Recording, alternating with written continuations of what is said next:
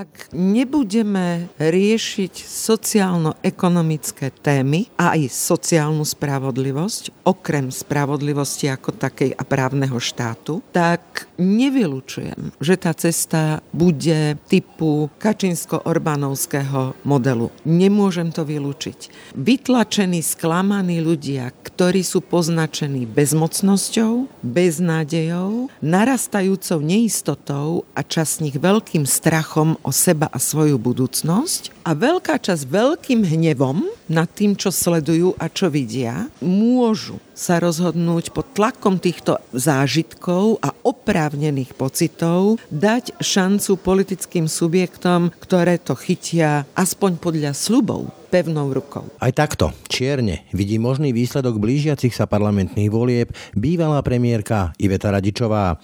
Ako v exkluzívnom rozhovore pre Ráno na hlas prezradila, ona sama sa už do politiky vrátiť nehodlá. Napriek tomu však k tomu, čo sa deje na našej politickej scéne, už ďalej mlčať nechce. Podľa expremiérky totiž žijeme v unesenom štáte a jeho priamým dôsledkom je aj fenomén Mariana Kočnera. Keď sa vám podarí urobiť tvrdenie založené na vete Kočner rovná sa zlyhanie demokracie, rovná sa zlyhanie politických strán prodemokratických, potom otvárate priestor pre voličskú základňu strán, ako je ľudová strana Naše Slovensko alebo strana Vlast, ktoré využívajú využívajú všetky prostriedky a nástroje demokracie, ale zároveň sú tvrdými kritikmi demokracie ako režimu. Je tu základná chyba lávky, pretože toto nie je zlyhanie demokracie, ani náhodou. To je zlyhanie veľmi konkrétnych politických subjektov, veľmi konkrétnych politikov, veľmi konkrétnych sietí okolo nich, veľmi konkrétnych inštitúcií a veľmi konkrétnych ľudí v týchto inštitúciách. Čiže je to ukradnutý štát. Prebiehajúca volebná kampaň expremiérku optimizmom nenaplňa. Naopak, možný výsledok parlamentných volieb v nej vzbuduje skôr vážne obavy. To bude kampaň prešpikovaná takými negatívnymi emóciami, aké sme možno dávno nezažili. Málo sa dozvieme o tom, čo reálne tie politické subjekty chcú ponúknuť a obávam sa, že to nepomôže preklenúť existujúcu polarizáciu a že ten výsledok bude blízky takej patovej situácii. Ivetu Radičovú ale znepokojuje nielen politika. Hrozivý je podľa nej aj stav, v akom sa dnes nachádza celá naša verejná debata. Tí, čo by mali stať v kúte ako okrajové témy, prevalcovali to tzv. diskusné námestie hlavného prúdu v spoločnosti. Ja sa tak zúfalo pozerám, že kam až to necháme, do akého rohu kúta sa necháme zahnať. Ráno nahlas. Ranný podcast z pravodajského portálu Aktuality.sk. Ako premiérka sa zásadne postavila proti možnosti, aby sa generálnym prokurátorom stal opäť Dobroslav Trnka. Riskovala pritom dokonca i svoje premiérske kreslo a tento zápas napokon o jeden jediný hlas aj vyhrala. Ako nedávno zverejnený rozhovor Dobroslava Trnku s Marianom Kočnerom ukázal, budúcnosť jej dala plne za pravdu. Ona sama sa ale už do politiky vrátiť nechce. Stav, v akom sa naša politická scéna nachádza, ju však znepokojuje a obáva sa aj možného výsledku blížiacich sa parlamentných volieb. Viac už v rozhovore s bývalou predsedničkou vlády Ivetou Radičovou. Dobré ráno. Počúvate ráno na hlas. Príjemné počúvanie vám želá Brane Dobšinský. Počúvate podcast Ráno na hlas. Pri mikrofóne mám bývalú premiérku Ivetu Radičovú. Dobrý deň. Príjemný dobrý deň želám. Pani Radičová, pôvodne, keď som vás oslovil, tak ste nechceli súhlasiť s rozhovorom, potom ste ten názor zmenili. Nechce sa vám vstupovať do tej árany plnej harabinov, kotlebov, ficov, glváčov? Áno, nechce pretože je veľmi ťažké povedať čokoľvek konštruktívne, pozitívne a nechcem pridávať ďalšie polienko do už dostatočne zlej nálady a zlej atmosféry. V posledných e, týždňoch, mesiacoch, tak povediac, vás dobieha keby minulosť, čo sa týka Dobroslava Trnku. Vy ste kvôli tomuto človeku v podstate riskovali vlastné kreslo, premiérske kreslo. Cítite teraz nejaký pocit satisfakcie alebo naopak? Nepociťujem satisfakciu. Ani náhodou. Ale to, čo vnímam, je fakt, že sme pred deviatimi rokmi mohli byť niekde úplne inde. A toto ma trápi. Principiálna veta znie, nie je možné myslieť vážne spravodlivosť, pokiaľ nemáte funkčnú justíciu, policiu a prokuratúru. To nejde. Keď ešte vrátim do tej doby, tak uh, myslím, že vy sami ste to označili vlastne za takú prvú porážku, takmer porážku. Nedá mi potom sa neopýtať, či vás to neznechutilo natoľko, že v podstate aj to hlasovanie o eurovale a to spojenie s hlasovaním o dôvere vlády nebolo vlastne hodením e, účeraku do ringu. Do poslednej chvíle som vyjednávala, a vy to veľmi dobre viete, do poslednej minúty, aby sme našli kompromis pre európske riešenie krízy a záchranu eura. Takže nebolo to spôsobené nejakým, že mám toho dosť a stačilo. Pravdou je, že sa nahromaďovali situácie, kedy presviečanie o tom, že máme posúvať zákony pre väčšiu transparentnosť, pre ten koncept otvoreného vládnutia, presadenie nie len zverejňovania zmluv, ale 12 veľmi zásadných zákonov pre zmenu v justícii. Zákon na zmenu prokuratúry, ktorý v zápäti dával smer na ústavný súd. Ja som si nemyslela, že to môže byť ľahké a že to bude bez ťažkých vyjednávaní, ale pravdou je, že som neočakávala problémy v tzv. vlastných radoch. A ten súboj napríklad o generálnu prokuratúru, ktorý trval 10 mesiacov a napokon sa ho podarilo ustať, nebyť rozhodnutia protiústavného vtedajšieho prezidenta Slovenskej republiky pána Gašparoviča, ktorý nevymenoval zvoleného nového generálneho prokurátora. Možno to bol ten moment, ktorý mňou oveľa viac zatriasol že si prezident môže dovoliť takýto krok protiústavný pokiaľ sa budú politici byť o takéto funkcie a vnášať stranickosť do tejto voľby, nebude poriadok na Slovensku.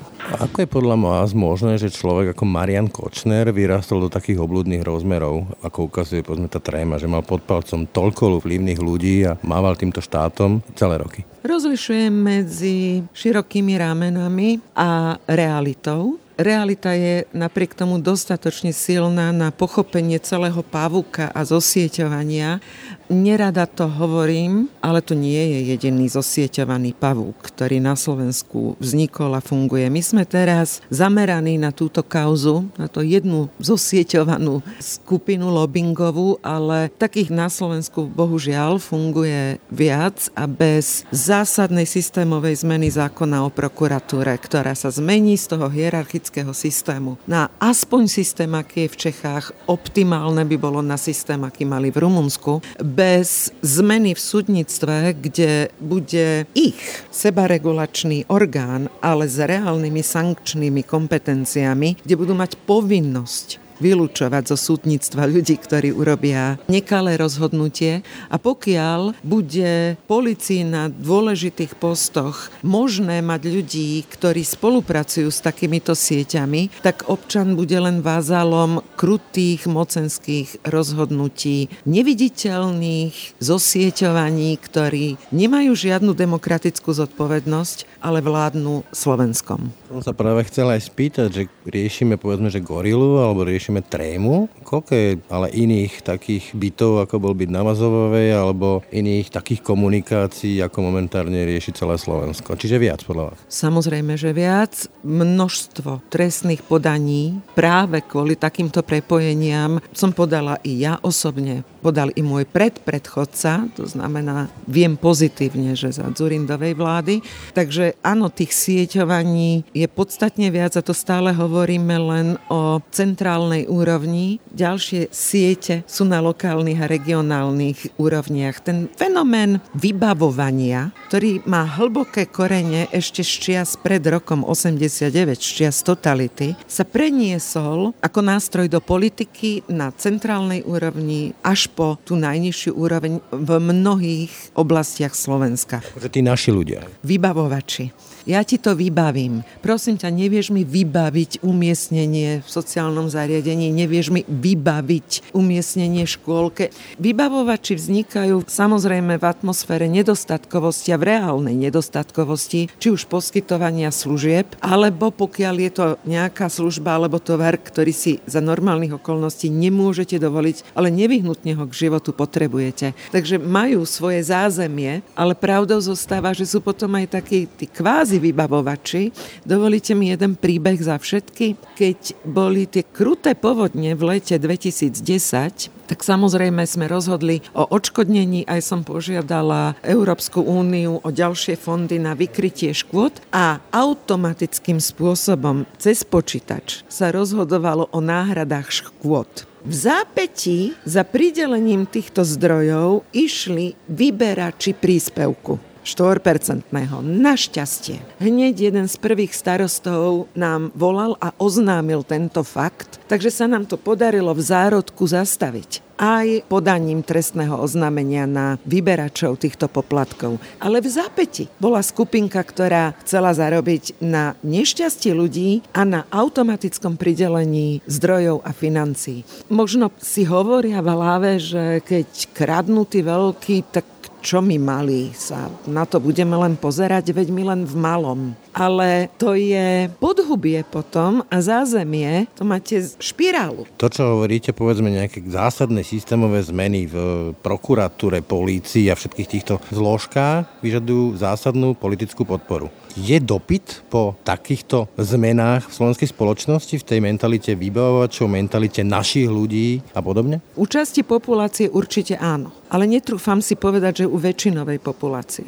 Jedno číslo, my sme teraz v aktualitách hm, sa pozreli na možné spojenie Kotleba plus Harabín a vyšlo z toho, že môžu zostavovať vládu, že môžu vyhrať teoreticky vlastne voľby. Keď sa vám podarí urobiť tvrdenie založené na vete Kočner rovná sa zlyhanie demokracie, rovná sa zlyhanie politických strán prodemokratických, potom otvárate priestor politickým subjektom, ktoré sa hnutia k autoritatívnejšiemu typu režimu, sľubujú urobenie poriadku, nápravu zlyhania liberálnej demokracie. Napokon niektorí z politikov, nemusím ani menovať, urobil rovná sa medzi fašizmom a liberalizmom. Ak príjmete toto tvrdenie, tak potom otvárate priestor pre voličskú základňu strán, ako je ľudová strana Naše Slovensko alebo strana Vlast ktoré využívajú všetky prostriedky a nástroje demokracie, ktoré tu sú, slobodné voľby napríklad,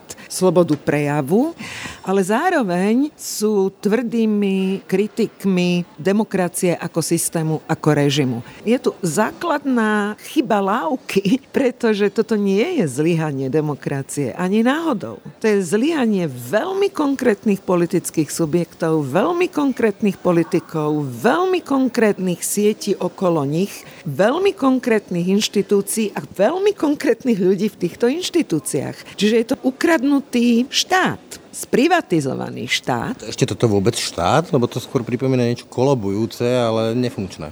Skúsim si pomôcť. Dneska som bol robiť rozhovor s ombudsmankou, pani Patakijovou, hovorím jej, je toto štát pre zdravotne postihnutých, je to štát pre Rómov, je to štát pre starých, je to štát pre postihnutých a na to jej odpoveď bola, že asi veľmi nie. To sú stá tisíce ľudí. Nemajú oni potom legitímny pocit, že nedostávajú od štátu to, čo si zaslúžia v tých základných funkciách? Žijeme zásadnú zmenu a neviem, či to reflektujeme dostatočne. Akú zásadnú? To nie je len zmena z dôvodu úplne inej geopolitiky a rozloženia siločiar vo svete, ale je to zmena, ktorú prináša primárne vplyv globalizácie spolu s digitalizáciou spoločnosti. Vznikajú nám úplne nové ekonomiky, tzv. dozorná ekonomika, ktorá predáva vás vás ako produkt, ako tovar. Vzniká nám digitálna ekonomika, vznikli monopoly, v ktorých je koncentrovaná celá informačná moc v tomto svete, voči ktorej lokálne subjekty nemajú šancu súťažiť vylúčené.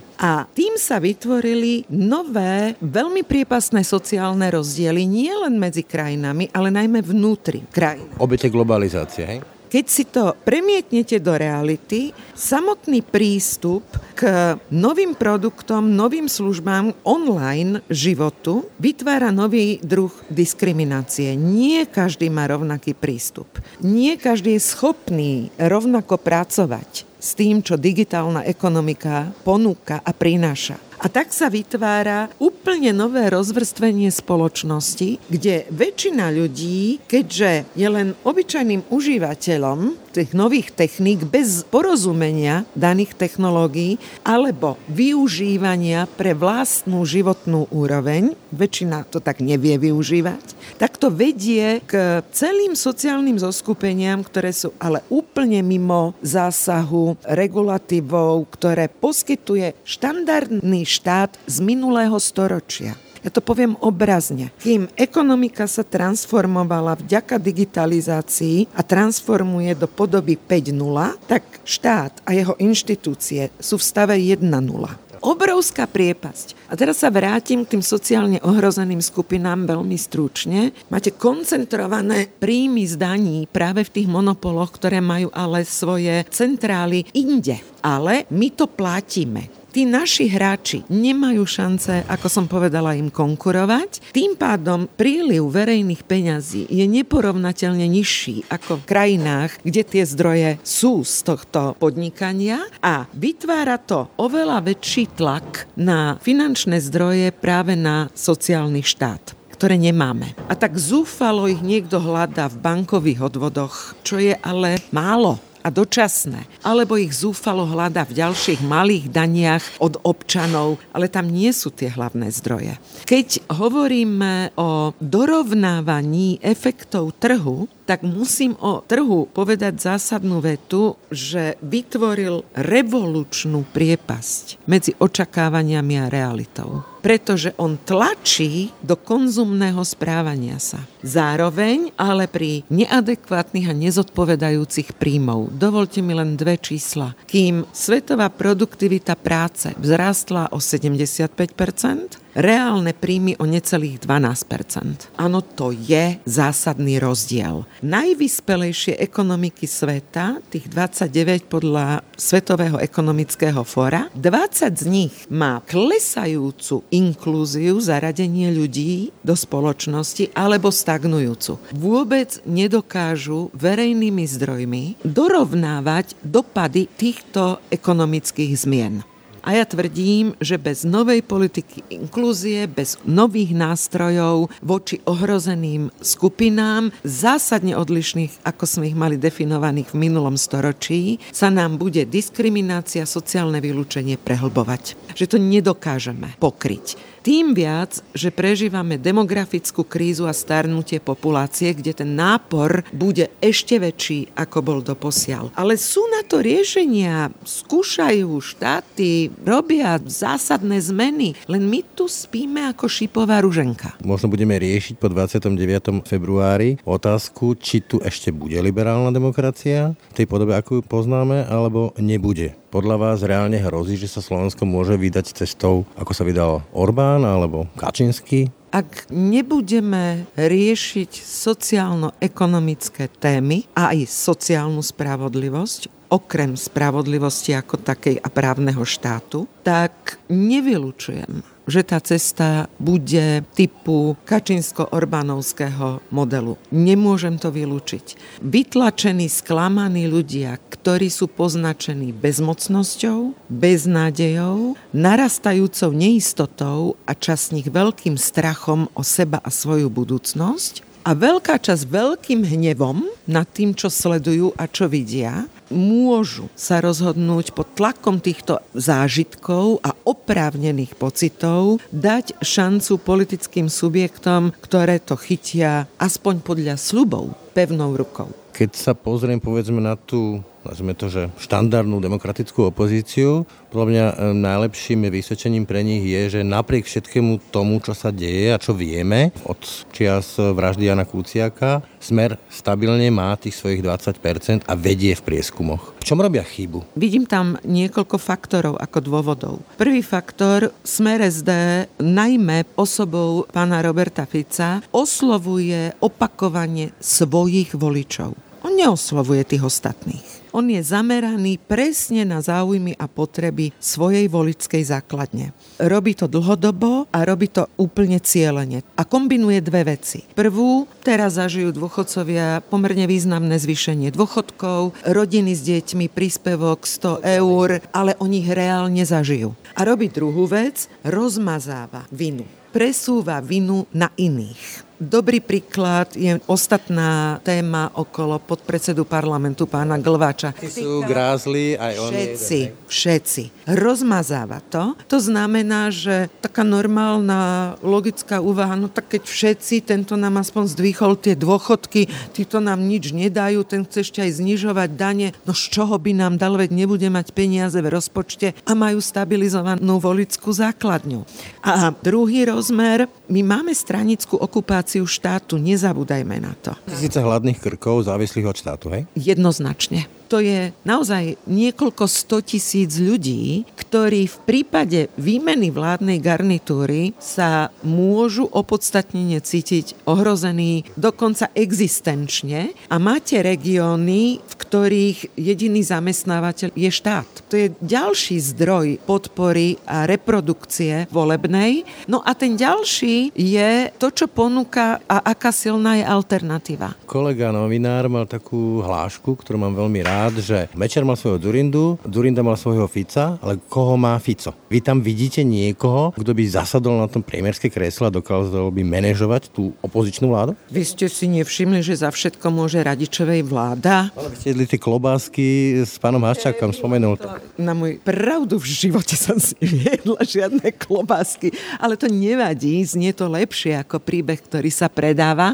Vy už si zapamätajte, že naša vláda vládla aj 90. rokoch, aj v roku 2000, lebo vtedy sú najväčšie kočnerové kauzy. Snažím sa si to zapamätať, že ja som vlastne vládla non-stop. Vlastne sedím s páchateľkou, hej? A navyše s premiérkou, ktorá tu bola minimálne 20 rokov. Ale to som žartovala, lebo inak sa na to reagovať nedá. V každom prípade je to len tá taktika, opakovaná taktika, iný je vinný, to, čo som spomenula, to rozmazávanie. Ale predsa opozícia má šancu udávať témy, diktovať témy. Vidíte tam vy niekoho, niekoho, kto by naozaj keďže ste boli premiérkou, zasadal na to premiérske kreslo a dokázal by manažovať vládu, ktorá podľa všetkého, ak by teda opozícia vláda bola veľmi široká, zložitá, komplikovaná? Bolo by odo mňa nesmierne trúfale odpovedať na takto položenú otázku a ani to nemôžem urobiť. Ani nechcem. Ale to, čo môžem povedať, je, že áno, sú niektoré politické postavy, ktoré sú tematizované a občanom sa spájajú s nejakou témou. Určite sa Matovič spája s témou odhalovania korupčných škandálov. Určite sa spájala pani Blahová so sociálnymi témami, ale nie väčšinovo pre vybranú časť populácie, ktorá tie témy sleduje alebo ju ešte zaujímajú. Podľa vás nie je tam nikto, kto by niesol nejaký taký základný pocit oslovujúci celú spoločnosť? Keby sme urobili test alebo naozaj sociologický výskum, že keď poviem takú a takú stranu, urobte mi rovnítko, rovná sa takýto typ zmien, ktoré bude robiť tá vláda tak sa obávam, že na druhej strane tej rovnice budú tri bodky. A nie je to len preto, že občania nečítajú volebné programy alebo vyhlásenia. Majú niekoľko kanálov a možností cez tlačové besedy, vystúpenia a podobne, aby boli nosičmi tém a aby určovali témy verejného diskurzu. Kde je téma chudoby vo verejnom diskurze? Kde je téma nutnej transformácie našej ekonomiky na ekonomiku vyšších príjmov? Kde je téma riešenia regionálnych rozdielov, lebo od roku 2012 sa nám regionálne rozdiely prehlbujú? Kde je nosná téma toho, čo vieme a môžeme urobiť pre pracujúcich chudobných, ktorých boli umelo vytvorení? Či keď to veľmi zjednoduším a zhrniem, dátum 29. február, teda voľby, vás asi veľkým optimizmom nenaplňa. Stále sme v područí určovania tém, ktoré jednak sa preberajú zo sociálnych sietí a v mnohom ich preberajú aj tzv. tradičné médiá. Jednak sme v područí tlačoviek ešte donedávna. Média preberali v priamom prenose celé tlačové konferencie dnes stíhaného Mariana Kočnera. Čiže určovanie tém, ktoré by sa za normálnych okolností do politického diskurzu nikdy nedostali. Vo vleku toho, čo tie bubliny na sociálnych sieťach produkujú, ako témy sa stávajú z tých marginalizovaných hlavným prúdom diskusie spoločnosti. Tí, čo by mali stať v kúte ako okrajové témy, prevalcovali to tzv. diskusné námestie hlavného prúdu v spoločnosti. Táto zmena sa tu udiala. Ja sa tak zúfalo pozerám, že kam až to necháme, do akého rohu kúta sa necháme zahnať. Mňa najviac desia dve veci. Jedna vec, že už sa nepenalizuje lož, že proste klamať a byť usvedčený z klamstva nie je niečo, čo by voliči vytrestali. A druhá, že sa prúdko posúvajú hranice normality v tom slova zmysle, čo sa ešte môže povedať, aký slovník sa môže použiť. Takáto miera politickej nekultúry, to už by ani politická satíra nereprodukovala vo svojich show. Už by to cenzurovala. Už by to bolo samé pískanie v tých reláciách. Tu sa zamieňa úprimnosť za vulgárnosť. Byť vulgárny neznamená byť úprimný, byť vulgárny znamená nevychovanosť. Byť vulgárny znamená, že nemám dostatočnú slovnú zásobu na vyjadrenie podstaty veci, alebo ani neviem, čo mám povedať. Tak to prekrývam s prškou hanebností. A áno, falošné správy, dezinformácie, falošné profily, my sme zamorení takým množstvom klamstiev, že sa spoliehame na emóciu vo vzťahu k konkrétnej osobe a tej slepo dôverujeme. A tak máme politiku rozúrených a nahnevaných politikov. Ako fanúškovské kluby vo futbale a hokej? Presne. To sú fanúškovské kluby, kde politici prijali tú hru prebrania opodstatneného hnevu a posúvajú hranicu toho, čo v tej spoločnosti pred pár rokmi bolo nepredstaviteľné a nepriateľné. My na to máme ten termín Overtonovo okno, ktoré naozaj sa oveľa, oveľa viac otvára a vstupujú do verejného diskurzu témy, ktoré kanibalizmus nemá čo verejnej diskusii robiť ako niečo, čo pripúšťam. Tých 6 krokov, ako sa z nepriateľného stane priateľné, je veľmi, veľmi poučné a my sme toho dnes svetkami. Tá necitlivosť na lož je tak nadrozmerná a silná, že opäť mi dovolte krátky príbeh. Bola som na stretnutia veľkej konferencii Madridského klubu, ktorého mám tu čest byť členkou a debatovali sme práve o digitálnej revolúcii a dopadoch na demokraciu. Debatovala som s významným riaditeľom z firmy Google, kde som namietala, že vytvárajú priestor už samotnou možnosťou Wikipédie na rozširovanie neoverených a nepravdivých informácií a vybavujú to takým alibi na vonok, že hneď na prvej strane máte zverejnenú vetu, neručíme za spolahlivosť a informácie nemusia byť pravdivé akože aj nie sú. Čo je taký zásadný posun od doby encyklopedistov, kde sa overovala tá informácia niekoľkonásobne, do sféry takej tej rozmazanej množiny všetkého možného, vrátane lži. A keď som to namietala, on sa na mňa pozrel doslova s úprimným nechápaním, o čom hovorím. No veď áno, veď je to tam napísané, že to nie je pravda. Tak je na tom užívateľovi, že na seba berie riziko, že sa nechá nepravdivo informovať. Otázka z mojej strany, a prečo rozširujete možnosť nepravdy? a nechávate to teda na príjimateľovi. No a kto by to kontroloval? To je masa. My potrebujeme masu. Áno, to sú veľké dáta. Keď sa im zrúti tá stavba, ktorá je práve na masovosti založená, tak zisky pôjdu k nule alebo do minusu. Oni sa netrapia touto formulkou. Poviem ale iný príklad, či už diskusiu šéfa Facebooku alebo Microsoftu, ktorí mali iné zvolanie a budem ho skoro presne citovať a znelo, my sme stvorili monštrum, ktoré sa nám vymanilo z rúk. Prosím vás, spoločenské veci, potrebujeme morálny kompas.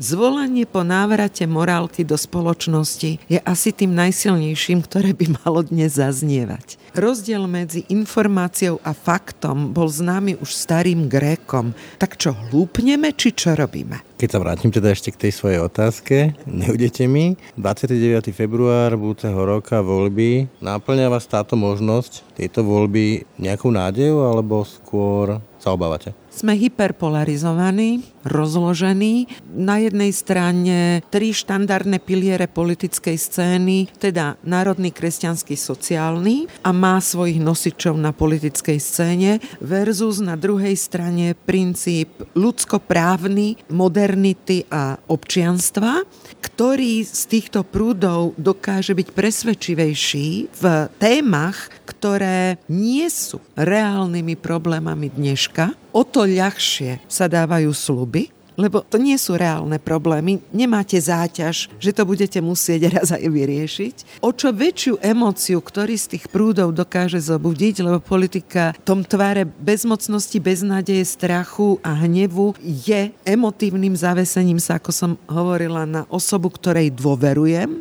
Takže akú emóciu dokážete silnejšiu zobudiť, to bude kampaň prešpikovaná takými negatívnymi emóciami, aké sme možno dávno nezažili.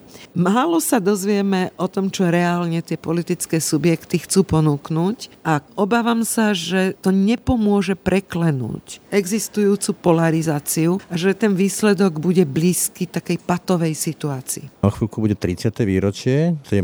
novembra 1989. Nemyslel som si, že túto otázku položím. Ešte pred pár rokmi by sa mi zdala úplne absurdná, ale dnes sa mi už absurdná nezdá. Naozaj je toto to, za čo sme vtedy štrngali? Nikdy sme nemali taký rozsah slobody ako teraz.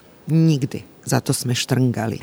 Štrngali sme za to, aby sme sa zaradili do vyspelejšej časti sveta, do civilizovanej časti sveta bez obsadenia okupačnými vojskami. Aby sme boli členskou krajinou Európskej únie, OECD, NATO, Myslím si, že toto bol cieľ, ktorý sme chceli dosiahnuť. A to, že sme si svojim vládnutím nastolili demontáž základných demokratických inštitúcií, znamená aj pozitívnu odpoveď. Že ak sme to dokázali demontovať, tak to môžeme vedieť aj napraviť. Naražate na niečo také, ako myslím, že to bol Šimečka alebo Šutovec, ktorý hovoril, že táto republika potrebuje založiť od znova? Nemyslím si, že máme hovoriť o založení od znova, lebo to nejde. Ja by som rada hovorila o niečom, čo sa dá urobiť. V histórii spoločnosti nie je bod nula, tak ako v našej pamäti nie je bod nula, pokiaľ sme trošku rozhladení. A poučenie z histórie aj hovorí, že bod nula sa nedá realizovať. Takže nesieme si ten bátoch, ako Jarik Filip spieval a máme v ňom teda riadne naložené záťaže, ale to neznamená, že pokiaľ sa trošku zamyslíme a pokúsime sa dať dôveru novej generácii politických riešení. Pozor, ja nehovorím o novej generácii politikov. Ja hovorím o novej generácii politických riešení. Úplne zodpovedajúcich tej modernite a stavu, v ktorej sa globálne svet a my nachádzame pokiaľ sa rozhodneme zvoliť do parlamentu 76 statočných, ktorí budú odhodlaní zásadným spôsobom rekonštruovať piliere našej demokracie. Ja si myslím, že to vieme dať do poriadku pomerne za krátky čas a rýchlo. Vy sa neplánujete zaradiť medzi jedného z tých 76 statočných a vrátiť sa do politiky? V politike som strávila aktívne vlastne polovicu svojho života. Polovicu v totalite, polovicu v slobodnej krajine a keď sa na ten príbeh osobný pozerám spätne, tak podávam pomocnú ruku tam, kde je o ňu záujem, ponúkam riešenia na zváženie, ktoré si myslím, že by boli vhodné, ponúkam návrhy, ako preklenúť priepas medzi mocou a politikou, pretože tá je tak obrovská, že už je to len o tých, ktorí majú moc rozhodnúť, čo je zákonné a čo nie je zákonné, čo je spravodlivé a čo nie je spravodlivé, čo je pravdivé a čo nie je pravdivé, ale sama do tejto hry už nevstúpim. Toľko profesorka a bývalá predsednička vlády Veta Radičová. Ďakujem za rozhovor. Ja ďakujem za záujem a želám nám dobré rozhodnutie vo februári 2020. Počúvate podcast Ráno na hlas. Toľko dnešné ráno na hlas. Počúvajte nás každé ráno na webe aktuality.sk lomka podcasty. Pekný deň a pokoj v duši vám želá Brane Dobšinský. Všetky podcasty z pravodajského portálu Aktuality.sk nájdete na Spotify a v ďalších podcastových aplikáciách.